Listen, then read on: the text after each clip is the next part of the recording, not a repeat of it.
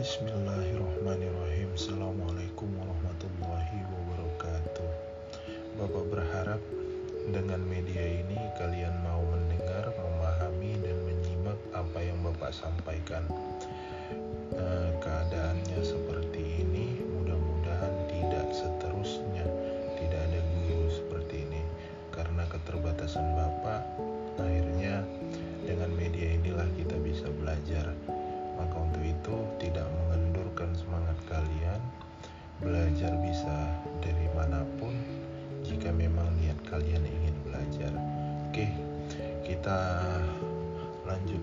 materi kita untuk pembelajaran sejarah minat uh, Bapak akan mulai dari pengantar ilmu sejarah sebenarnya materi tentang pengantar ilmu sejarah ini sudah kalian dapatkan di pelajaran sejarah wajib. Akan tetapi, ada beberapa perbedaan terkait materi ini di pelajaran sejarah wajib dengan sejarah minat.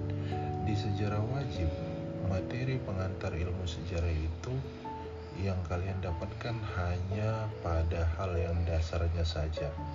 Sedangkan di pelajaran sejarah minat, materi pengantar ilmu sejarah itu akan banyak hal yang lebih jauh, yang lebih dalam terkait pemahaman tentang pengantar ilmu sejarah. Maka untuk itu, kalau kalian dan tahu, Bapak pernah sampaikan bahwa ilmu sejarah adalah jantungnya pelajaran ilmu sosial, maka wajib bagi kalian memahami pelajaran ini untuk tahu melihat bagaimana ilmu sosial lainnya. Oke, terkait hmm, materi pengantar ilmu sejarah ini uh, diharapkan kalian mampu membiasakan diri untuk berpikir secara historis dan kritis. Itu yang selalu Bapak sampaikan ke kalian bahwa belajar sejarah ini bermanfaat untuk cara kita berpikir. Dari belajar sejarah ini juga akan membiasakan kita untuk berpikir historis dan berpikir kritis, berpikir kritis. Bapak selalu memancing kalian untuk berpendapat. Bapak selalu meminta kalian untuk berbicara. Bapak selalu meminta kalian untuk menanyakan apa pun terkait pelajaran ini, karena ini akan membiasakan kita untuk bisa berpikir historis, untuk bisa berpikir kritis. Ketika ini tidak kita lakukan selama kita sekolah di sini, maka percumalah kita belajar sejarah. Cara berpikir di dalam ilmu sejarah ini juga berbeda dengan cara berpikir anak-anak yang sekolah yang cenderung belajar tentang ilmu pengetahuan alam atau ilmu saintis. Berpikir secara historis ini anak-anak tentu akan terus berhubungan dengan masa lampau.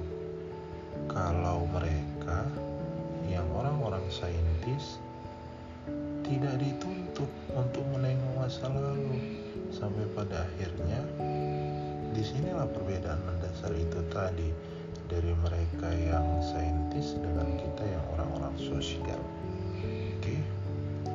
Pada pembelajaran ini juga diharapkan kalian memahami lebih jauh tentang pengertian ilmu sejarah itu. Bagaimana bentuknya, apa ilmu sejarah itu, uh, berakhirnya seperti apa. Di dalam materi inilah akan kalian dapatkan. Kalau kalian tanya, Pak, ilmu sejarah itu apa sih menurut Bapak? Bagi Bapak, sejarah itu sangat luas artinya, sangat banyak pengertiannya, maknanya pun sangat banyak.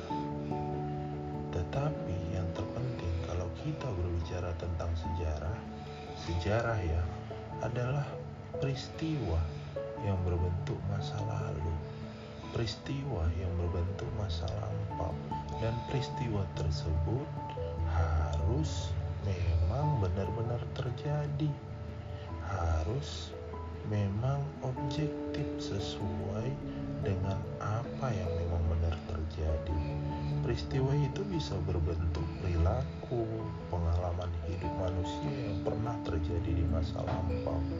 Akan tetapi Bapak juga pernah bilang peristiwa yang bagaimana Pak? Yang dipelajari di dalam sejarah peristiwa yang memang punya ekses yang besar dampak yang besar bagi kepentingan manusia baik itu positif maupun negatif dampaknya. Bapak sudah sampaikan ini di pembelajaran sejarah wajib kemarin. Nah ketika suatu peristiwa yang terjadi masuk ke dalam wilayah penelitian sejarawan sejarawan ini adalah orang yang memahami sejarah ilmuwan yang memahami tentang peristiwa sejarah disebut dengan sejarawan. Sejarawan untuk direkonstruksi sesuai dengan realitas peristiwa tersebut. Jadi eh, penelitian tentang peristiwa sejarah ini akan berdampak pada fakta terkait interpretasi-interpretasi si peneliti tersebut. Dan ketika itu pula berubah menjadi fakta yang bersifat subjektif. Adakah sejarah yang bersifat objektif? Eh,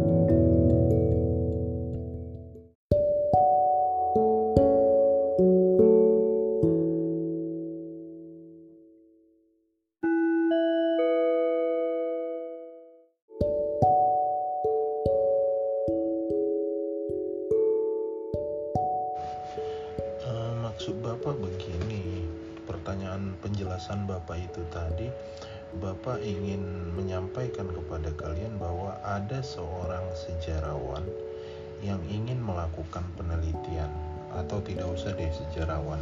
Kalian ingin melakukan penelitian tentang peristiwa sejarah.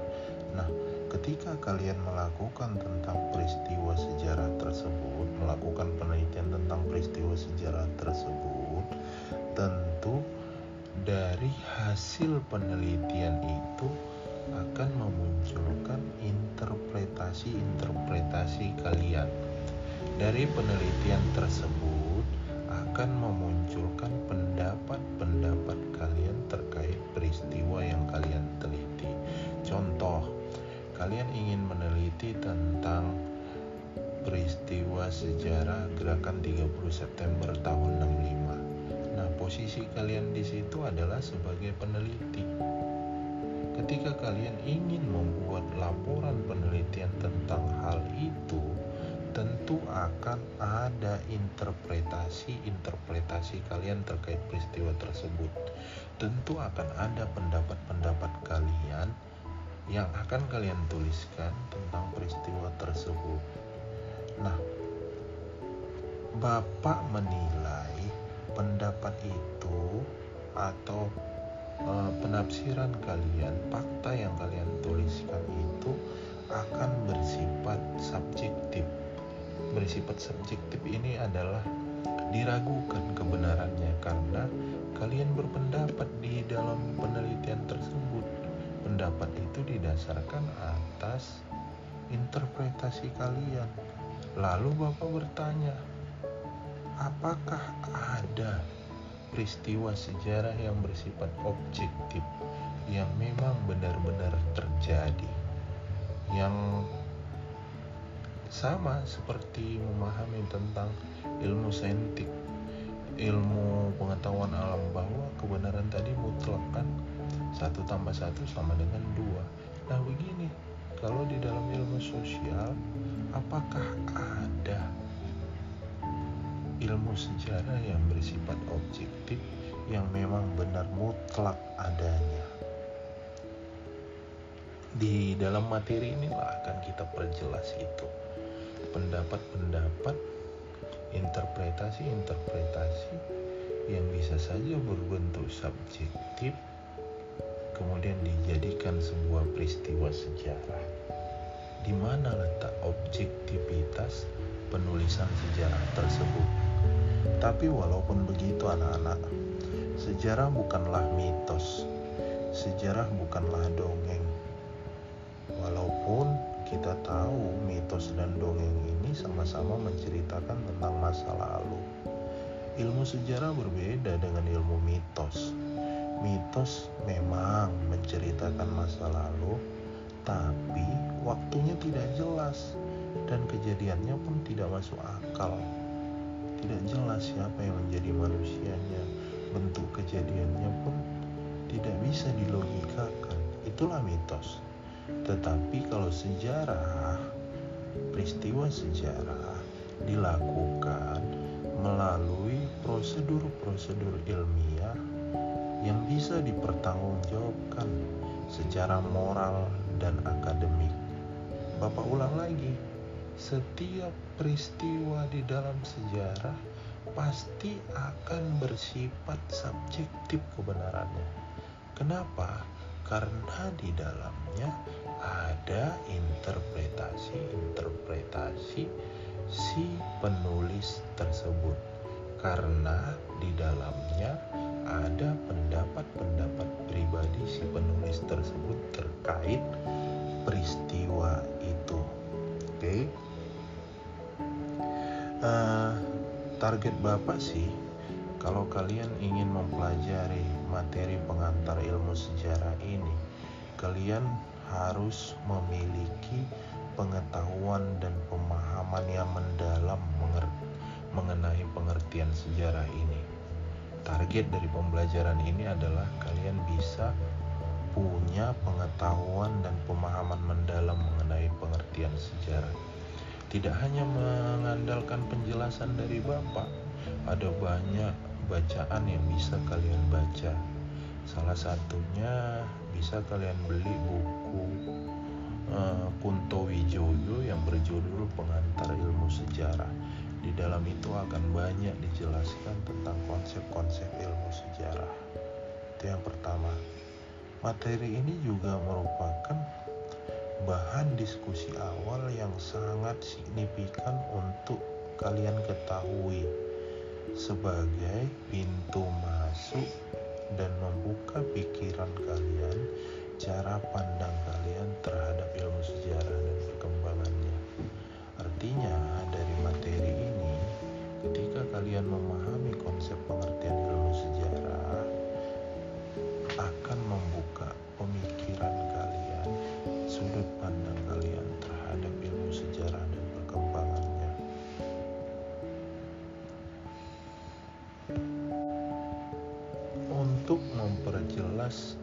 cara berpikir, cara memahami kalian tentang ilmu sejarah ini, coba deh kalian lihat atau tonton film-film sejarah di internet atau di mana pun bebas ataupun film apa pun itu bentuknya. Yang penting film sejarah.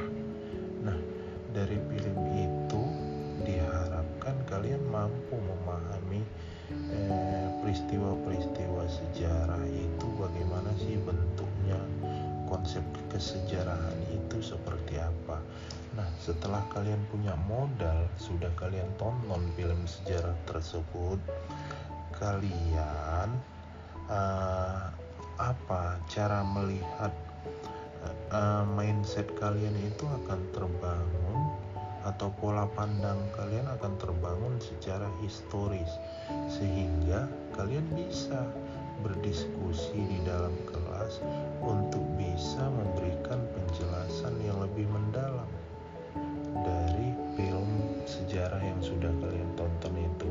Bandingkan gimana sih konsep ilmu sejarah itu?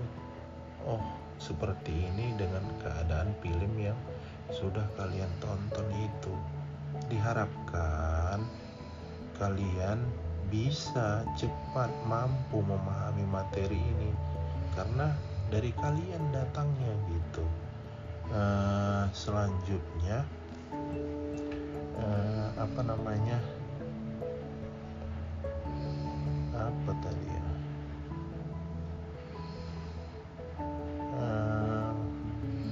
Selain pengertian sejarah itu tadi, kalian juga dari materi ini akan mampu mengidentifikasi, memahami realitas ilmu sejarah itu yang berbentuk fakta yang subjektif. Fakta yang subjektif yang tadi bapak bilang di awal uh, bahwa ilmu sejarah itu adalah ilmu yang bersifat fakta tapi sifatnya subjektif. Dan itu dikatakan sebuah ilmu gitu. Kemudian yang ketiga dari materi ini juga nanti kalian mampu membedakan antara sejarah yang subjektif dan sejarah yang bersifat objektif. Di situ dipertegas lagi yang mana peristiwa sejarah subjektif yang mana peristiwa sejarah yang berbentuk objektif. Begitu anak-anak. Kita mulai dari pengertian ilmu sejarah. Sebenarnya istilah sejarah ini ada banyak berbagainya yang muncul dari berbagai macam bahasa Salah satu yang sering muncul adalah istilah sejarah ini berasal dari bahasa Arab. Bahasa Arab menyatakan sejarah ada berasal dari kata syajarotun, syajaroh yang artinya pohon kayu. Pengertian pohon kayu di sini adalah adanya suatu kejadian, perkembangan atau pertumbuhan tentang sesuatu hal tentang sesuatu peristiwa, dalam sesuatu tersebut terjadi kesinambungan, kontinuitas. Selain itu, ada pula peneliti yang menganggap bahwa kata syajaratun ini atau kata syajarah ini tidak sama dengan kata sejarah. Sebab sejarah bukan hanya bermakna sebagai pohon, atau asal usul atau isti silsilah. Tapi walaupun demikian, diakui ada hubungan antara kata syajarah dengan kata sejarah. Seseorang yang mempelajari sejarah tertentu berkaitan dengan cerita, silsilah, riwayat, dan asal-usul tentang seseorang atau kejadian sehingga pengertian sejarah yang dipahami sekarang ini dari alih bahasa Inggris yaitu history yang bersumber dari bahasa Yunani kuno historia atau dibaca historia yang berarti belajar dengan cara bertanya-tanya. Sebenarnya anak-anak kata historia ini diartikan sebagai pertelaan mengenai gejala-gejala, terutama tentang manusia dan urutan kronologis kejadian-kejadian tentang manusia.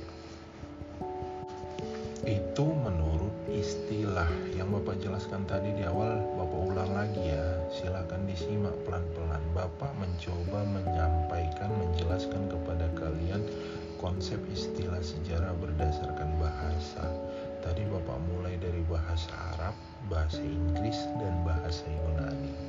Syajaroh, histori, dan historia. Nah, setelah kalian memahami arti sejarah ini, kemudian Bapak kaitkan dengan arti kata syajaroh, kemudian Bapak hubungkan pula dengan konsep histori dalam bahasa Inggris, yang mana kata histori ini berasal dari historia, historia berasal dari bahasa Yunani kuno, Bapak bisa simpulkan bahwa arti kata sejarah sendiri sekarang ini mempunyai makna sebagai sebuah cerita atau kejadian yang memang benar-benar terjadi pada masa lampau.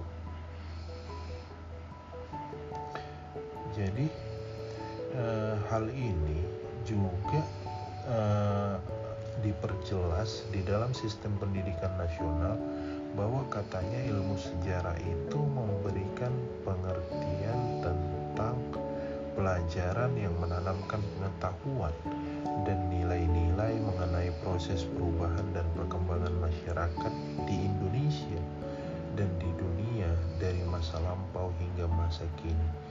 Namun yang jelas kata kuncinya sejarah ini adalah penggambaran atau rekonstruksi peristiwa, kisah, maupun cerita yang memang benar-benar terjadi pada masa lampau. Uh, kalau para ahli sepakat bahwa uh, ilmu sejarah ini kedudukannya dibagi atas tiga hal. Yang pertama itu mereka menyebutnya sejarah sebagai sebuah peristiwa, yang kedua sejarah sebagai cerita, dan yang ketiga sejarah sebagai ilmu. Yang pertama, sejarah sebagai peristiwa itu adalah sesuatu yang memang benar-benar terjadi pada masyarakat manusia di masa lampau. Pengertian pada masyarakat manusia dan masa lampau eh, itu sesuatu yang penting dalam definisi sejarah masyarakat manusia dan masa lampau itu hal yang penting anak-anak. Sebab kejadian yang tidak memiliki hubungan dengan kehidupan masyarakat manusia dalam pengertian di sini bukanlah merupakan suatu peristiwa sejarah Sebaiknya juga peristiwa yang terjadi pada umat manusia namun terjadi pada sekarang. Bukan pula peristiwa sejarah. Karena itu konsep siapa yang menjadi subjek dan objek serta konsep waktu dua-duanya jadi penting. Gitu. Pengertian sejarah sebagai peristiwa sebenarnya memiliki makna yang luas makna yang bermacam-macam. Keluasan dan keanekaragaman bermacam-macamnya ini tadi memiliki kompleksitas kehidupan manusia. Uh, kalau Bapak lihat ada beberapa aspek kehidupan kita seperti aspek sosial, budaya, ekonomi, pendidikan, politik, kesehatan, agama, dan seterusnya semuanya terjalin dalam peristiwa sejarah. Dengan demikian, wajar jika untuk memudahkan pemahaman kita tentang para ahli sejarah tadi mengelompokkan lagi atas beberapa tema. Pembagian sejarah yang demikian itulah yang disebut pembagian sejarah secara tematis. Karena seperti sejarah politik, sejarah kebudayaan, perekonomian, sejarah agama, sampai bermacam-macam lah bentuk sejarah tadi yang bersifat tematis. Selain pembagian sejarah berdasarkan tematis tadi, ada juga dikenal pembagian sejarah berdasarkan periode waktu. Dalam pembagian sejarah berdasarkan periode waktu, dapat kita ambil ada beberapa contoh untuk sejarah Indonesia. Misal, zaman praaksara ini kan menunjukkan waktu terjadinya peristiwa tersebut misalnya lagi zaman pergerakan nasional zaman pengaruh Islam Hindu Buddha kekuasaan Belanda Orde Lama Orde Baru sampai kepada Orde Reformasi ini sebagai patokan dalam menentukan tiap periode zaman tersebut harus terpenuhi unsur pembeda antar periode satu antar periode yang satu dengan periode yang lain. Di samping itu, kalau menurut Bapak, ada juga yang berdasarkan ruang. Kita mengenal pembagian sejarah secara regional kewilayahan. Contohnya sejarah Eropa, sejarah Asia, sejarah Timur Tengah, dan seterusnya. Dalam hal ini, sejarah regional juga bisa menyangkut sejarah dunia, tetapi ruang lingkupnya lebih terbatas oleh persamaan karakteristik baik fisik maupun sosial budayanya. Sejarah sebagai peristiwa sering juga disebut sebagai sejarah sebagai kenyataan dan sejarah serba objektif. Artinya, peristiwa-peristiwa itu memang benar-benar terjadi dan didukung oleh evidensi-evidensi yang menguatkan baik berupa saksi mata yang dijadikan sumber sejarah peninggalan-peninggalan, catatan-catatan. Selain itu, ada pula peristiwa yang diketahui sumbernya yang bersifat lisan yang disampaikan dari mulut ke mulut. Uh, kalau sumber lisan ini ada dua. Yang pertama sejarah lisan atau oral history. Yang kedua ingatan lisan atau atau uh, sejarah oral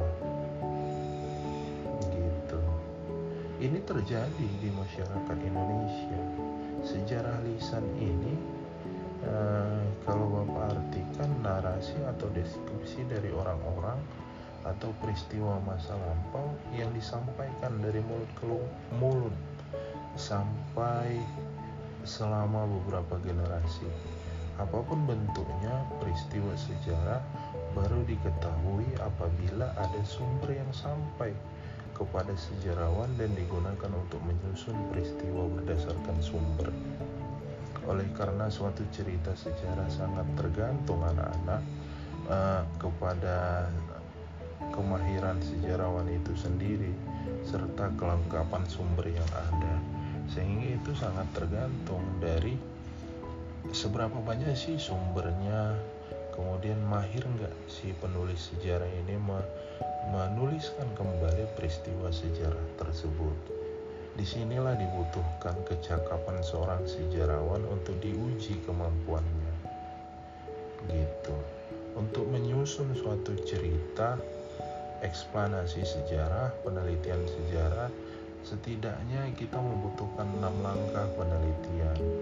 Yang pertama, terlebih dahulu kita pilih topiknya apa yang ingin mau kita tulis, yang ingin kita teliti. Yang kedua, istilahnya heuristik. Heuristik ini adalah mengusut semua bukti yang relevan dengan topik yang sudah kita buat. Kita cari buktinya. Ada nggak?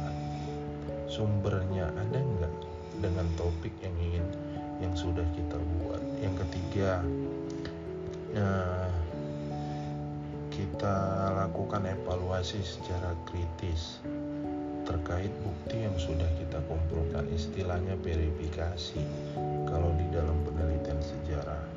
Yang keempat, setelah kita lakukan evaluasi, kita pilih-pilih secara kritis sumber tersebut, Eh, kita susunlah hasil penelitian, catatan fakta-fakta ke dalam pola yang memang benar secara sistematika dan itu harus kita siapkan sebelumnya dan yang terakhir sesudah kita lakukan itu barulah kita buat tulisan sejarah yang dapat menarik perhatian orang lain dan bisa kita komunikasikan kepada para pembaca sehingga dapat dimengerti sejelas mungkin itu terkait sejarah sebagai peristiwa.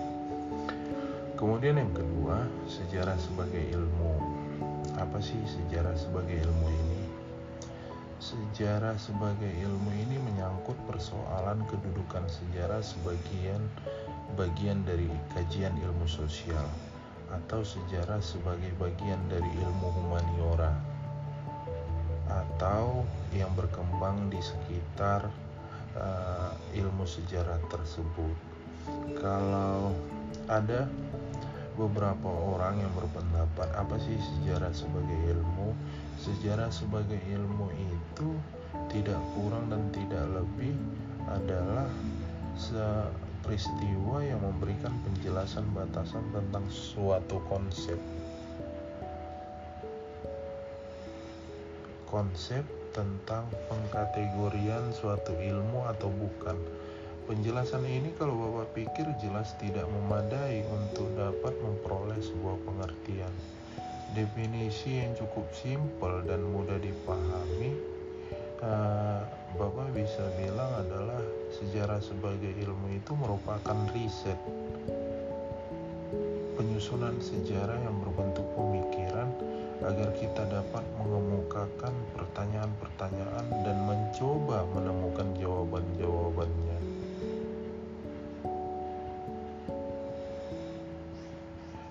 Sejarah sebagai ilmu ini biasanya disajikan anak-anak dalam bentuk objek penelitian. Uh, sejarah juga kenangan pengalaman umat manusia.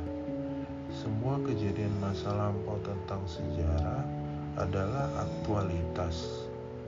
Jadi sejarah sebagai ilmu ini adalah bentuk penggambaran pengalaman kolektif di masa lampau yang berdasarkan identitasnya seperti dalam kehidupan masyarakat tradisional identitas seseorang itu dikembalikan ke asal usulnya maupun keluarga besarnya itulah sebabnya dalam penulisan sejarah tradisional dilacak secara dini asal usulnya bahkan sampai ke mitos mitologinya.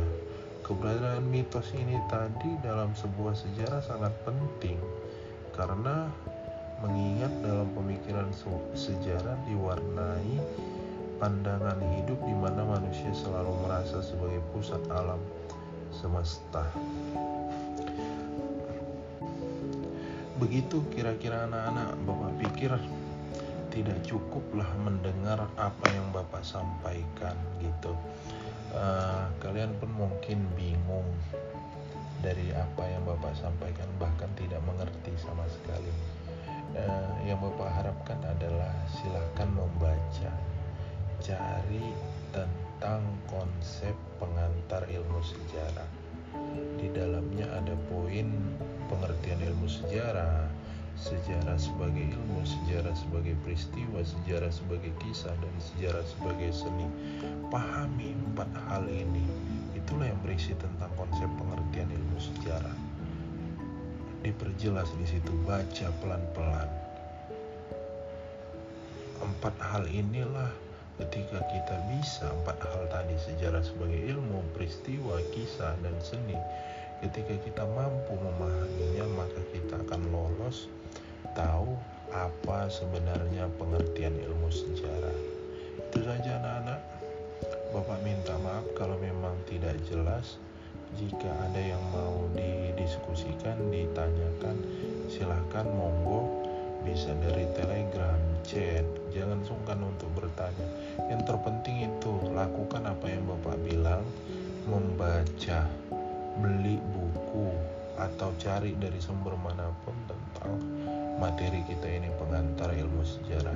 Terima kasih. Assalamualaikum warahmatullahi wabarakatuh.